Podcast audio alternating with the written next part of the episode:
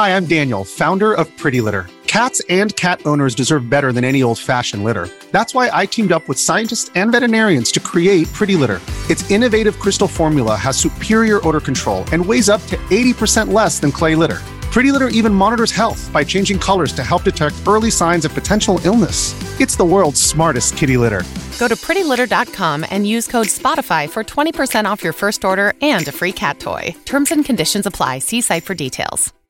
One size fits all seems like a good idea for clothes until you try them on. Same goes for healthcare. That's why United Healthcare offers flexible, budget friendly coverage for medical, vision, dental, and more. Learn more at uhone.com.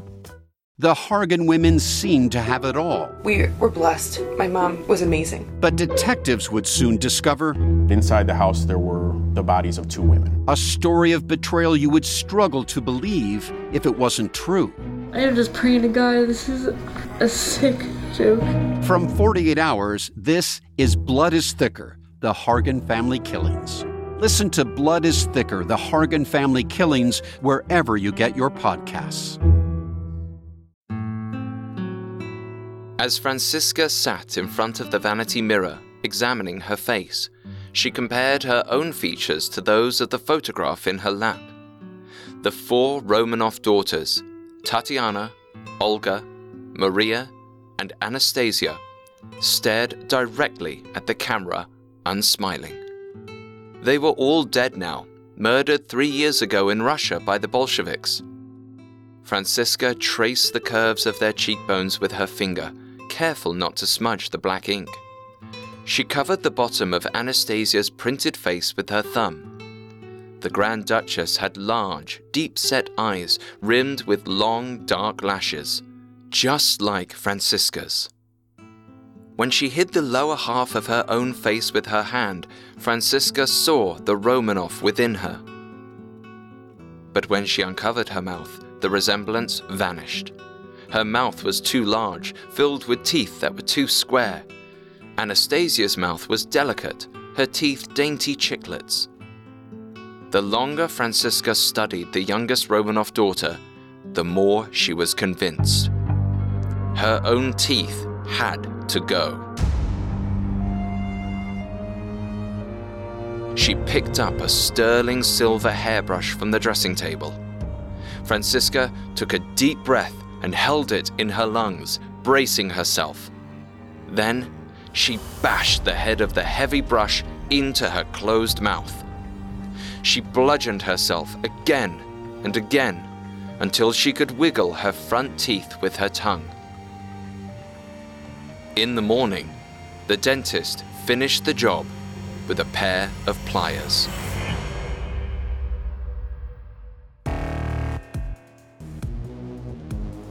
Welcome to Con Artists, a Parcast original. I'm your host, Alastair Murden. Every week, we peel back the layers of history's greatest deceptions and tell the stories of the hustlers, swindlers, and fraudsters that orchestrated them. I'll dive into their psychology, break down their tricks, and explain why anyone might fall for a con. Con Artists seeks to explore cons from all angles the perpetrator, the victim, the world they lived in, and the thing that forced them to fool or be fooled. In our first episode, we'll cover the upbringing and early influences of our fraudster. We'll understand what experiences shaped their mindset and the historical context that allowed them to perpetuate their cons. In part two, we'll watch the wheels come off their scheme as their victims recognize the lie. I'll detail how our subject was eventually caught, the fallout, and where they are today. This week, we'll track the life and lies of Franziska Schanzkowsky, also known as Anna Anderson. In 1921, after the fall of the Romanov Empire, 24 year old Franziska claimed she was the Grand Duchess Anastasia, the youngest daughter of deposed Tsar Nicholas II. While the rest of her family was killed by the Bolsheviks, Anastasia allegedly managed to survive. Next week, we'll see how Franziska managed to maintain her life as royalty for 60 years until her death, even in the face of naysayers. We'll follow the various attacks on her identity, as well as how the truth finally came to light. At Parcast, we're grateful for you, our listeners. You allow us to do what we love. Let us know how we're doing. Reach out on Facebook and Instagram at Parcast and Twitter at Parcast Network. And if you enjoyed today's episode, the best way to help is to leave a five star review wherever you're listening. It really does help us. From 1921 until her death in 1984, Franziska Schanzkowsky posed as the Grand Duchess Anastasia Romanov. She bounced around Europe and the United States, taking advantage of the hospitality of various members of the aristocracy and Tsarist sympathizers, known as White Russians. They housed her, clothed her, and fed her in a style appropriate to her station. And if her host ever grew suspicious, Franziska simply moved on to her next supporter. Franziska managed to keep up her ruse until she died in 1984. The name Anastasia is immortalized on her tombstone, and she was interred in a cemetery with other nobility. It wasn't until 1994 that DNA testing finally debunked her claim 10 years after her death. Franziska Schanzkowsky was born on December 16, 1896, in Borek, Pomerania, a region on the border of Poland and Germany. She was the fourth of five children born to Anton and Marie Schanzkowsky. The Schanzkowskys were formerly minor nobility. However, by the time Anton Schanzkowsky inherited, he squandered it all through alcoholism. The family was poor throughout Franziska's childhood and moved often, chasing work. But this history of nobility, even if only minor and a few generations removed, inspired Franziska to see herself as special. Her sister Gertrude accused her of putting on airs and acting like someone of a higher class instead of the poor labourer's daughter she was. She wore her best dresses, gloves, and high heeled shoes just to run errands in the village. A study conducted by the University of Southampton found that white lies about our prestige or successes can actually encourage our minds to work harder to make those embellishments reality. Psychologist Richard H. Gramzow, the study organizer, said, It's important to emphasize that the motives driving personal exaggeration seem to be intrapsychic rather than public or interpersonal. Basically, Exaggeration here reflects positive goals for the future, and we have found that those goals tend to be realized. Franziska spoke three languages and attended school until she was 15, a rarity for someone of their means. She loved books and read all the time, hiding in the family's covered wagon with a novel while the other children brought in the harvest. She was especially inspired by the story of King Arthur, who was a lowly orphan until he found Excalibur and the sword made him a king. Franziska wanted more for herself too, so in 1914, when Franziska was 17, she moved from the small town of Higgendorf to Berlin, Germany for better prospects. But a few months after she arrived in August of 1914, the Kaiser declared war on Russia and France, setting World War I into motion. At first, the country celebrated the war, proud of the Kaiser for defending Germany's interests. But as the conflict dragged on, the economy took a downturn. Rations were imposed. In the spring of 1916, 19 year old Franziska was conscripted to work for the Allgemeine Elektrizitätsgesellschaft, or AEG. The company supplied airplanes and parts to the German forces. Franziska assembled hand grenades. But in August of 1916, she had an accident on the assembly line. Franziska dropped a grenade and it exploded, sending shrapnel all over the factory floor and killing the foreman. Even though she survived, Franziska was never the same, completely overwhelmed with guilt. A few weeks later, she had a nervous breakdown. She was committed to a hospital in Berlin for four weeks to recover. After she was released, the AEG paid Franziska a small stipend, basically the equivalent of workers' comp today. It allowed her to stay in Berlin without having to work.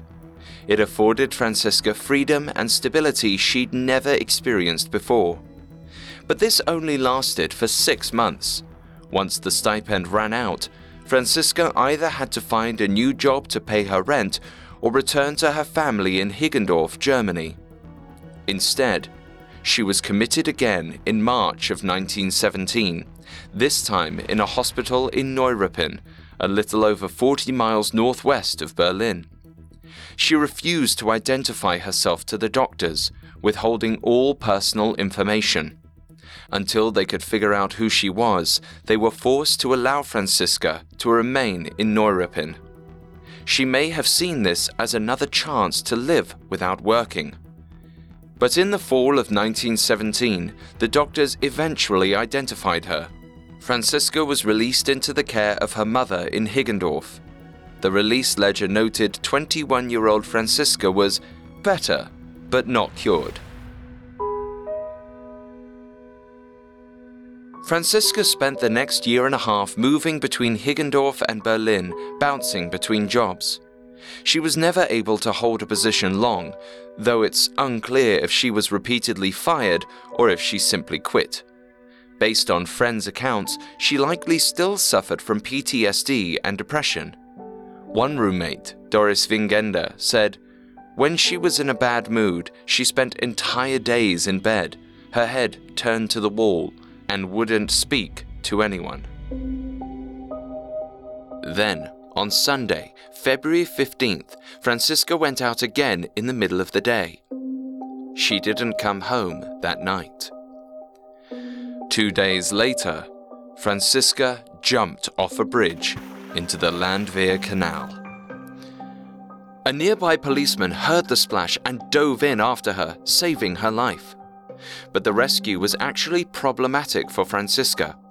At the time, attempting suicide was a criminal offense in Germany, and she could be arrested. Worse, once the police uncovered her mental health history, she would likely be committed to an asylum for the rest of her life. So Franziska played the same game she had at Neuruppin and refused to identify herself so the police sent her to a hospital for an evaluation, and the doctors and nurses questioned her repeatedly. In response, she pulled the sheets and blankets over her head and stared blankly at the wall. It's unclear if she was motivated simply by the threat of being labeled incurably insane, or if she saw this as a chance to claim free room and board in the hospital. At the end of the day, it didn't matter who she was, as long as she wasn't Franziska Schanzkowsky. On March 30th, 1920, after six weeks without answers, 23 year old Franziska was discharged to another asylum, Dalldorf, on the north side of Berlin. She was admitted under the name Miss Unknown. Despite the doctor's continued efforts, Franziska stayed in the asylum as Miss Unknown for the rest of 1920 and most of 1921. She dove under the covers, shrieking in fear whenever someone tried to interrogate her. And she seemed to enjoy life in the asylum. Being in the hospital meant she didn't have to work. She was provided with food and a bed. She was afraid of being forcibly committed for life, but happy to remain in the asylum on her own terms. Dalldorf was nice. Franziska lived in relative peace on a quiet ward with 14 other patients who, like her, were deemed insane but not dangerous. There was even a small library. When she wanted a break from solitude, she chatted with the nurses about the books she read. The nurses were charmed by Franziska. As Vera Green and Victoria Hughes related in their book on Franziska, Almost Anastasia, she was really so nice, so polite, not like the other patients. She wasn't insane, it was only that she would not give her name. It was obvious that she didn't come from a rough background. What tragedy made her refuse to say who she was? What was she so afraid of? It was such a mystery. Many of them assumed that she was a lady of high society because of her graceful movements and manner of speaking. Miss Unknown had an air of dignity, even haughtiness. Had she come to the asylum to escape a horrible arranged marriage? Franziska played into their conjecture about her social status. She told them about her plans to buy an estate with horses after she left Dalldorf. One nurse recalled a conversation they had about a book on the Crown Prince of Germany. Franziska spoke about him as if she knew him personally. There were rumors across Europe about the turmoil in Russia after the revolution. The country was in chaos. By the fall of 1921, strange stories about the Romanov execution three years earlier made their way to Dalldorf. Newspapers speculated that some of the family managed to survive the firing squad. Soon, Franziska took advantage of the lack of definitive details. In October, one of the nurses at Dalldorf found Miss Unknown looking at a newspaper photo of the four Romanov daughters. The nurse recalled Miss Unknown pointing to the youngest girl in the photo and asking, Don't you think she looks familiar? The nurse agreed.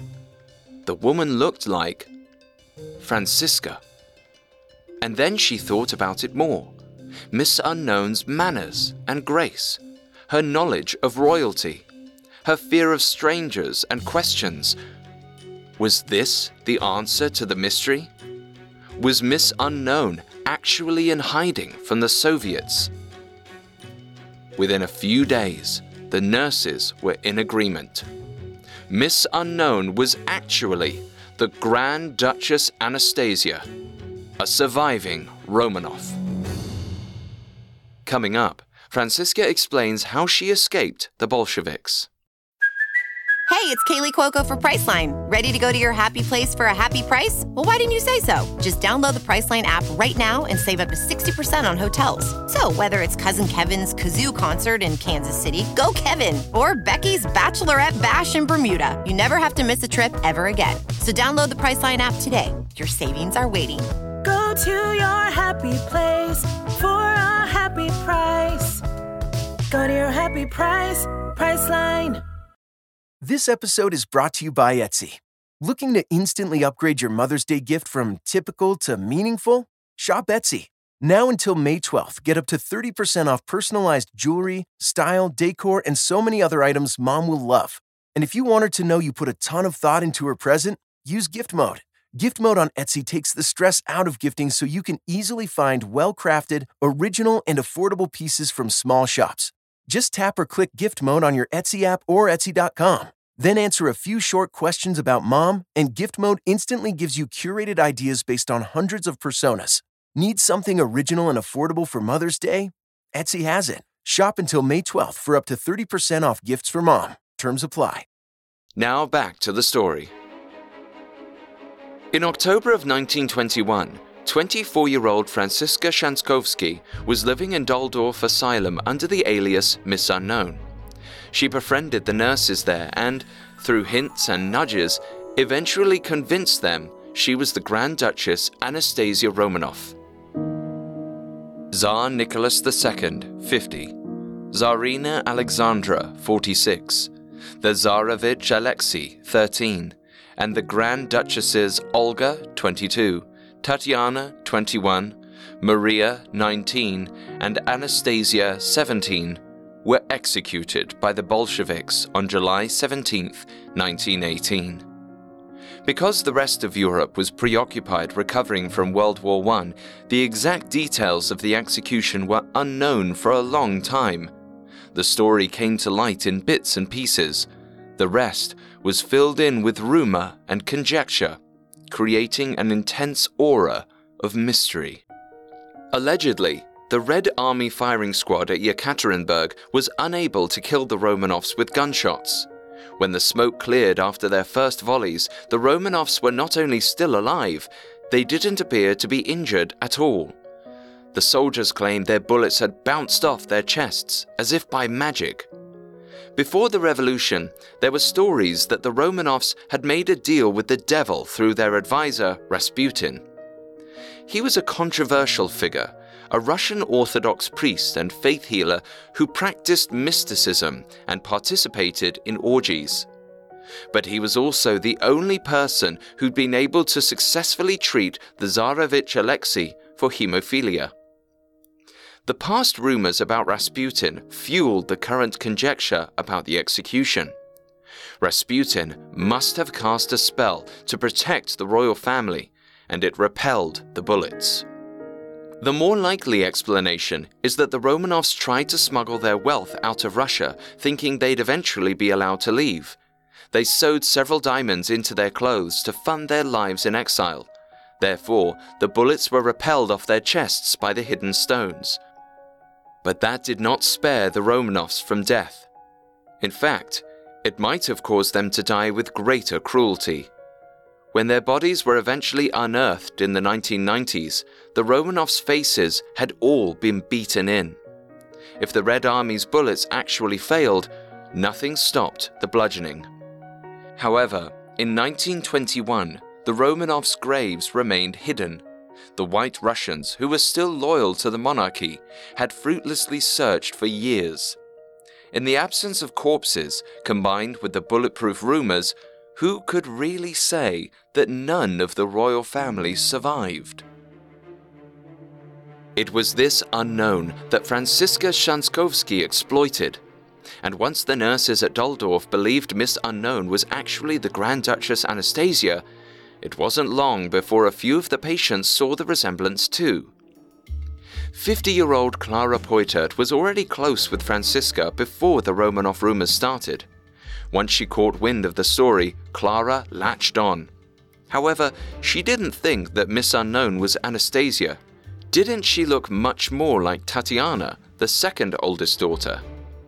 At 24, that made Tatiana and Franziska the same age. Clara claimed that she was a seamstress in St. Petersburg before the revolution and saw the royal family all the time. She held the newspaper photo next to Franziska's face and determined, without a doubt, she was the Grand Duchess Tatiana. The nurses were happy to adjust their expectations. They knew Miss Unknown was someone special. That was what mattered. And by taking on this identity, Franziska was shielded from any more questions. The nurses knew now why she wasn't talking. If anyone found out who she really was, she'd be in danger. Franziska made them feel like co conspirators. She had let them in on her special secret, and it motivated them to protect her.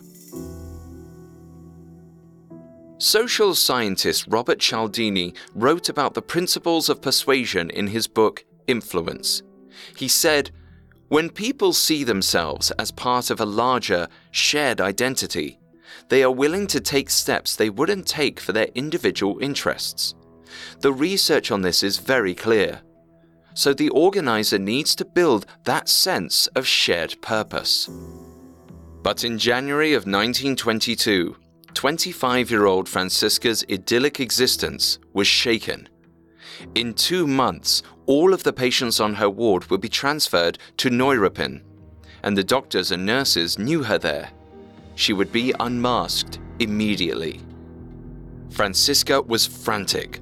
She pleaded with the nurses to help her, telling them that Neuruppin was infested with Bolshevik spies. The moment she entered, they would emerge and kill her. But there was nothing they could do. Luckily, Clara Peuthert was released from Dalldorf on January 20th, 1922. She immediately took up Tatiana's cause. Several members of the extended Romanov family were able to escape Russia before the revolution and lived in various parts of Europe in exile. Most notable among them were the Dowager Empress Maria Feodorovna, Nicholas II's mother, Princess Irene, Tsarina Alexandra's sister, and the Grand Duchess Olga, Nicholas II's sister. Clara wrote to all of them and informed them of Tatiana's existence at Dalldorf and the grave danger that waited for her at Neuruppin. Unfortunately, no reply came. On March 6, 1922, a week before Franziska's transfer, Clara attended a Russian Orthodox Mass service in Berlin in a last ditch effort to find help. She met Captain Nicholas Adolfovich von Schwabe. He was a white Russian and editor of The Double Eagle, a white Russian newsletter. When Clara told him that Tatiana Romanov was at Dalldorf, he was immediately intrigued. The White Russians were currently in a deadlock over which of Tsar Nicholas's cousins to support in their attempt to re establish the monarchy in Russia. The argument threatened to sink their cause entirely, but a living Romanov daughter easily trumped anyone else's claim and would unite their movement. It was exactly what they needed. The next day, March 7th, Schwabe went to Dalldorf to meet Tatiana. He brought Madame Zinaida Tolstoy. She was a close friend of Tsarina Alexandra and would recognize any Romanov child immediately. But Miss Unknown refused to see them. She cowered under her blankets, hiding her face and crying hysterically. Schwabe managed to pull the cover down enough to see her eyes.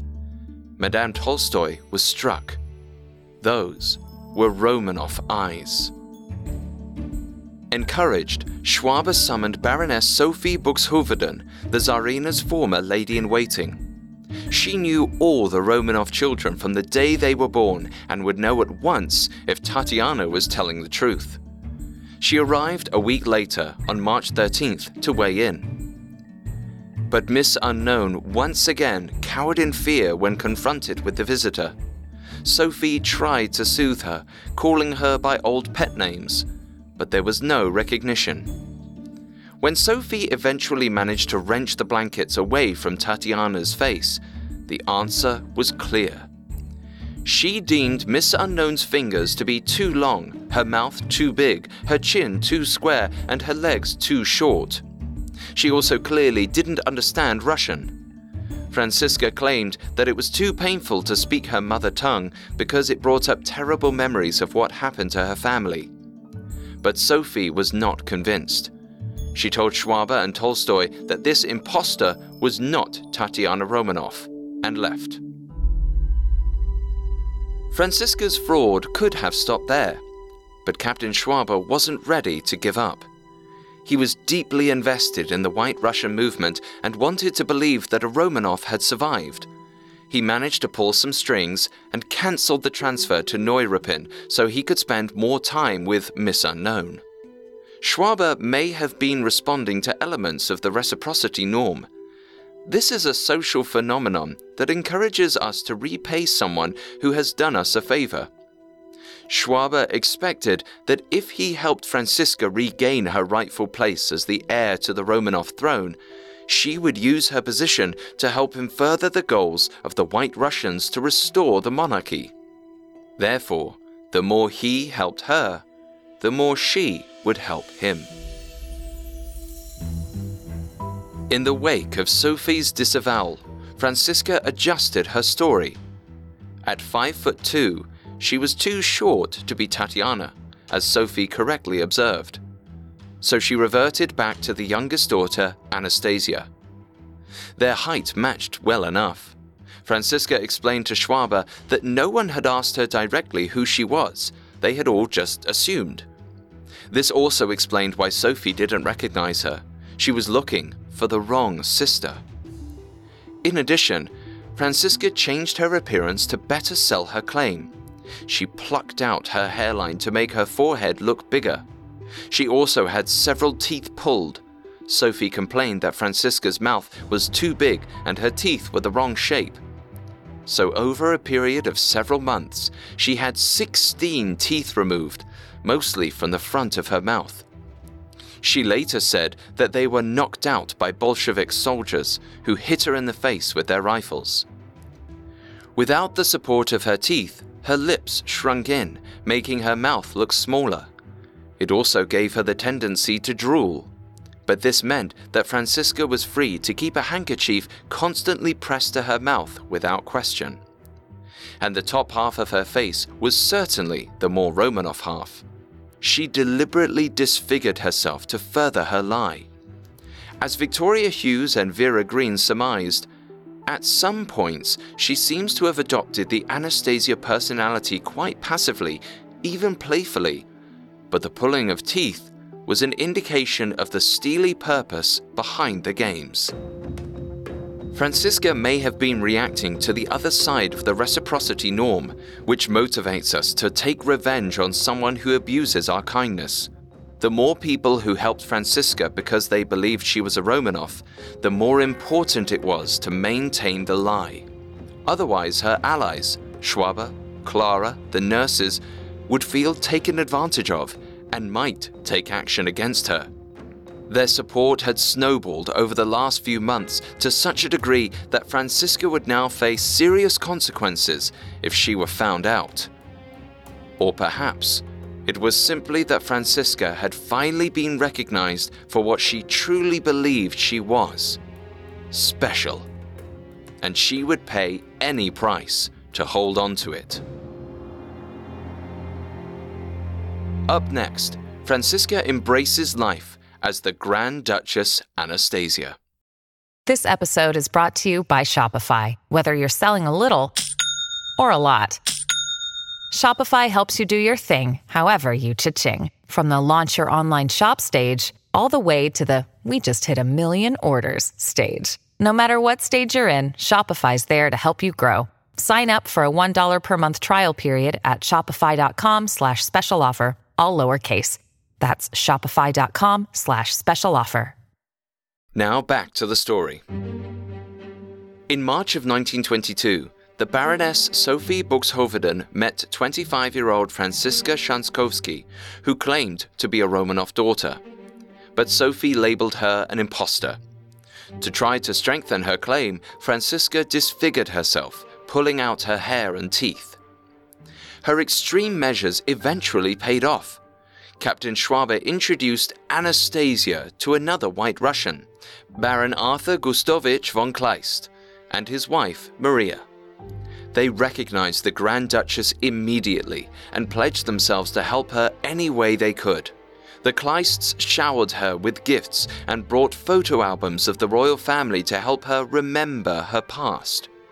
Franziska continued her act of extreme shyness, refusing to answer any direct questions and often hiding under her blankets. To draw responses from her, they asked leading questions, prompting her memories, desperate for her to validate them. Franziska stored the information and used it to impress future visitors. The Kleists were very sympathetic. She was a poor, scared creature. Eventually, they decided that she would have a much better chance of recovery if she came to live with them in their apartment.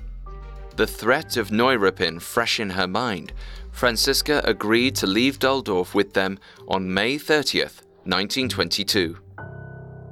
But living with the Kleists meant answering their questions. Eventually, she had to explain to them how she'd survived and made it to Berlin. A few weeks after moving in, she finally revealed the truth to Baron Kleist.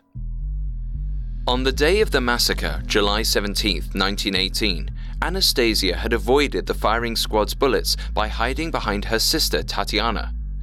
When a soldier realized she was still alive, he smacked her in the face with the butt of his rifle, knocking out her teeth and rendering her unconscious. When she came to, she was alone with the same soldier. He'd feigned her death to his superiors to save her and helped her escape to Romania. But he was murdered in 1920, possibly by Bolsheviks, so she fled to Germany. She hoped she might be able to reconnect with her surviving family members there, in particular Princess Irene, the Tsarina's sister. But she wasn't able to gain an audience. After only a week in Berlin, she fell into the canal and was committed in Dalldorf. To explain the lack of direct resemblance to photos of Anastasia, Franziska told Baron Kleist that she wore an iron mask in Romania that stretched and altered her nose and mouth he added the strange detail to his official account of the Grand Duchess, but it roused the suspicions of her other supporters. The Tsarina's close friend, Madame Zinaida Tolstoy, had trouble suppressing her doubts. Her dedication already wavered after Baroness Sophie's refusal. Now, the more details Anastasia revealed to the Kleists, the more Madame Tolstoy feared she was an impostor. On July 4, 1922, she reached a conclusion. That night, Franziska told her that, in addition to saving her, the soldier had impregnated her. She gave birth to a son on December 5, 1918. He had his father's hair and his mother's eyes. She implored Madame Tolstoy to send someone to Romania to look for her son, who she was forced to leave behind with his paternal grandmother. Of course, no such child was ever found. But that wasn't what made this revelation troubling for Madame Tolstoy. If the baby was born in December of 1918, that meant he was conceived while Anastasia was still held captive by the Bolsheviks. Franziska implied that the child was the product of rape. Still, it was shameful and unbecoming of royalty to have a child outside of marriage with a peasant soldier. Even worse, it complicated the White Russians' plans for the Romanov heir. The Tsar's grandson, even a bastard grandson, muddied the waters of succession. In the wake of this, Madame Tolstoy left the Kleist's apartment and did not return. She wrote to the Baron that she wanted nothing more to do with Anastasia. Distressed, Baron Kleist pressed Franziska on the details of her story. Was there really an illegitimate child? She brushed off his concerns. She'd married the soldier and the baby had been baptized. There was nothing untoward. Madame Tolstoy had overreacted. Then Franziska quickly changed the subject. She remembered something new to tell him. Her father, Tsar Nicholas II, had opened a dowry account with 20 million rubles in it, 5 million for each of his daughters.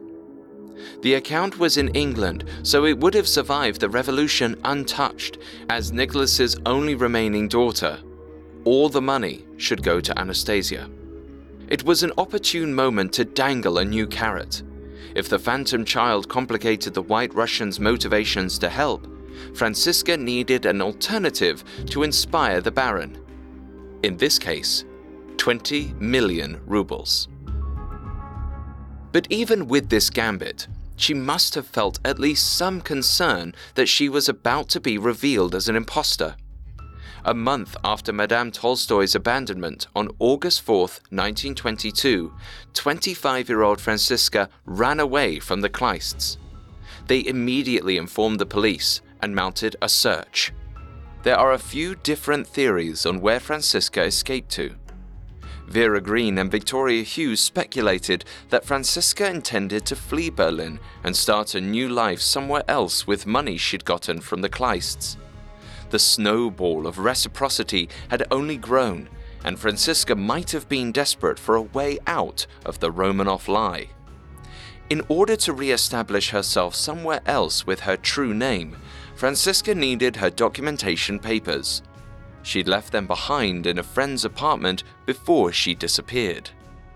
Franziska never spoke about her time away from the Kleists. It was later referred to as the missing three days. No one is exactly sure where she went, what she did, or who she saw. But on Monday, August 7th, the Grand Duchess reappeared. A friend of the Kleists, Fritz Janneke, found her wandering in Berlin near the park. Janneke tried to escort Franziska back to the Kleists, but she refused to return. So Janneke brought her to his own apartment instead. The Kleists tried to convince her to come home, apologizing for whatever offenses she had suffered. But Franziska held firm. Perhaps she still intended to flee the lie altogether. If so, she never had the chance. Within a week, she was rehomed with a new supporter. Dr. Grunberg was a police inspector and a monarchist. When Baron Kleist reported Anastasia missing, Grunberg learned the details of her story. Intrigued, he offered her refuge in his estate in Teltow, a little over 10 miles south of Berlin. If Franziska was attempting to flee her con, it seems strange that she would agree to sequester herself in the country, where there were fewer transportation options to take her away. More likely, she was strongly compelled by the other white Russians to move. If she didn't want to stay with the Kleists, they'd simply place her somewhere else more suitable. But it ended up being paradise to Franziska. Grunberg spent the weekdays working in the city and kept an apartment there. He only returned to Teltow on the weekends. After nearly a year of constant questions and tests of her memory, five days a week, Franziska was now free from scrutiny. Not to say that Grunberg didn't hold his own interrogation sessions, much as the Baron had done. Because of his police background, Grunberg felt he was better suited to draw information out of the reluctant Grand Duchess. Similarly, he had a heightened sense of whether or not someone was telling the truth. Grunberg was impressed by Franziska's ability to describe the wallpaper in the room where the Romanov execution took place. Grunberg had seen pictures of the room, so he recognized the details as accurate. He apparently didn't consider that she may have seen the same photograph. It was another example of the White Russians seeing what they wanted because it suited their goals. This is called confirmation bias. Dr. Shahram Heshmat warned about the danger of confirmation bias, writing, this error leads the individual to stop gathering information when the evidence gathered so far confirms the views or prejudices one would like to be true. Once we have formed a view, we embrace information that confirms that view while ignoring or rejecting information that casts doubt on it. Almost immediately, Grunberg determined that Anastasia couldn't remember all the details of her life as a Romanov because she was mentally shattered from everything she'd gone through. She often behaved in a naive, childlike way. Grunberg attributed this to a combination of both the trauma and her sheltered royal background. It softened his approach, and he took the questions slowly. Eventually, Franziska presented him with the truth, with slight adjustments. She was still saved by a soldier, but now he was a Polish exile, forced to join the Red Army. Angry at the Bolsheviks, he saw an opportunity to get back at them and spared her life. And he didn't force himself on her, they fell in love. Anastasia claimed she had also misremembered their son's birthday. She was vague about the correct date, but was certain he wasn't conceived until they reached Romania. The baby's father was still murdered in 1920, still by Bolsheviks, but now the father had a brother named Sergei. Sergei helped Anastasia get to Germany, but then disappeared as soon as they reached Berlin. She tried to contact her aunt, Princess Irene, but was unsuccessful. Then she was sent to Dalldorf. When Grunberg recognized discrepancies in this version of the truth, she blamed them on Baron Kleist. He was a greedy liar who put words in her mouth. It was his warped mind that fabricated the sexual assault. Similarly, she alleged that Baroness Sophie Buxhoveden had betrayed the Romanovs in the revolution, trading her safety for theirs. She wouldn't recognize Franziska's claim because she feared being outed as a traitor. Hughes and Green wrote that this was a common tactic for Franziska. By lodging outrageous allegations against her patrons, she made the new friend feel he was the recipient of her most secret confidences. Having learned what monsters the other supporters were, the new confidant had no qualms about working against them feeding Franziska information and helping her carry out plans they might oppose. It was the same tactic Franziska had employed with the nurses in Dalldorf. She made her supporters feel as though they were part of her inner circle, reinforcing an us versus them mentality. Soon, Dr. Grunberg was thoroughly convinced he was housing the Grand Duchess and would support her claim however he could. By November of 1922, he managed to secure an audience with Princess Irene, Anastasia's aunt. she agreed to come to Teltow to meet Franziska and weigh in on her identity. If Irene recognized her, the affirmation would overrule any deniers. But the meeting was a disaster. Franziska called it an ambush. She'd been out in the gardens of Teltow that morning, foraging for mushrooms in the dark earth. When she came inside for lunch, Dr. Grunberg pounced. Before she could even go upstairs to wash the dirt off her arms, he dragged her to the dining room. Sitting at the table were two women that Franziska didn't know. Princess Irene was introduced to her with a fake name, and Franziska didn't recognize her aunt at all. And Irene didn't recognize her. By the end of the meal, which was eaten largely in silence, she was certain Anastasia was an impostor. Franziska later claimed that she, of course, saw it was her dear aunt immediately that day, but she was simply too surprised to speak. No one told her that Aunt Irene was coming, and she was in a state of shock. And the more she thought about it, Franziska found the entire interaction exceptionally rude. It was not at all fitting treatment of a Grand Duchess. Princess Irene had played a mean trick on her. Dr. Grunberg had purposely allowed her to be embarrassed. But Grunberg was just as mortified as she was. Once he realized he'd taken in a fraud, he was livid. To gain an audience with Princess Irene, Grunberg had asked the police superintendent for help. Everyone at work would know how gullible he'd been. It was the dark side of the reciprocity norm that Franziska had feared for months. Grunberg immediately banished Franziska from his house, wanting nothing else to do with her. Fritz Janneke came to collect her from Teltow that very night. She wept in the back seat as he drove her away from paradise. In the wake of this episode, Franziska conveniently fell seriously ill with tuberculosis.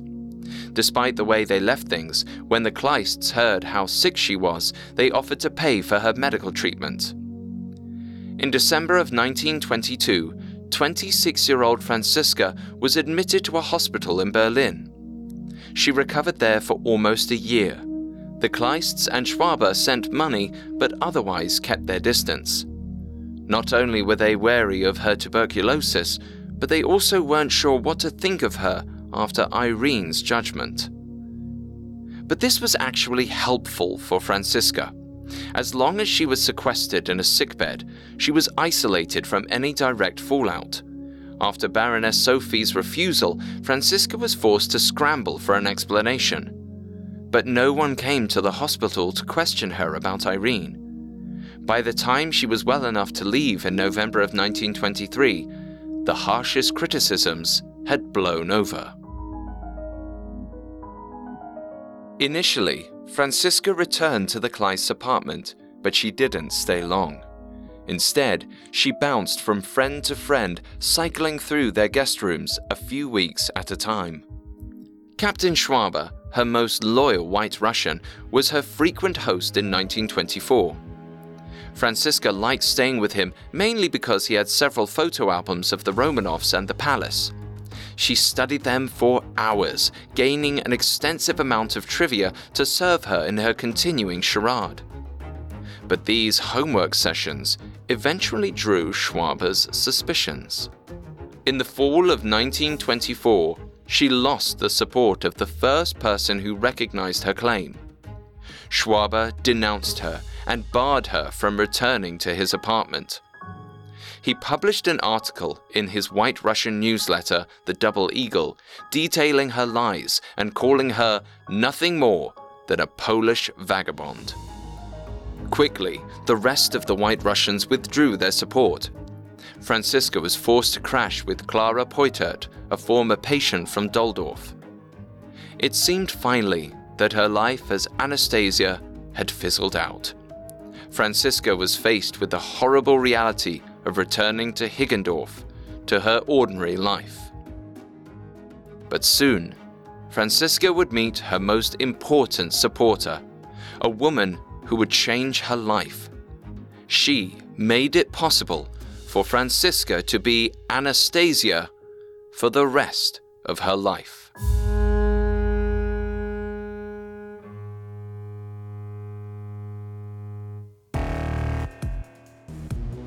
Thanks for listening to Con Artists. We'll be back next week with part two of Anna Anderson. We'll follow the renewal of her claim, her quest for the Romanov fortune, and see how DNA evidence eventually outed her as Franziska Schanzkowsky. For more information on Franziska Schanzkowsky, amongst the many sources we used, we found Vera Green and Victoria Hughes' book, Almost Anastasia, extremely helpful to our research. You can find more episodes of Con Artists, as well as other Parcast originals, on Spotify or wherever you listen to podcasts. If you enjoyed the show, the best way to help is to leave a five star review. And don't forget to follow us on Facebook and Instagram at Parcast and Twitter at Parcast Network. I'll see you next time. Con Artist was created by Max Cutler, is a production of Cutler Media, and is part of the Parcast Network. It is produced by Max and Ron Cutler, sound design by Ron Shapiro, with production assistance by Paul Mahler. Additional production assistance by Maggie Admire and Carly Madden. This episode of Con Artist was written by Abigail Cannon. I'm Alastair Murden.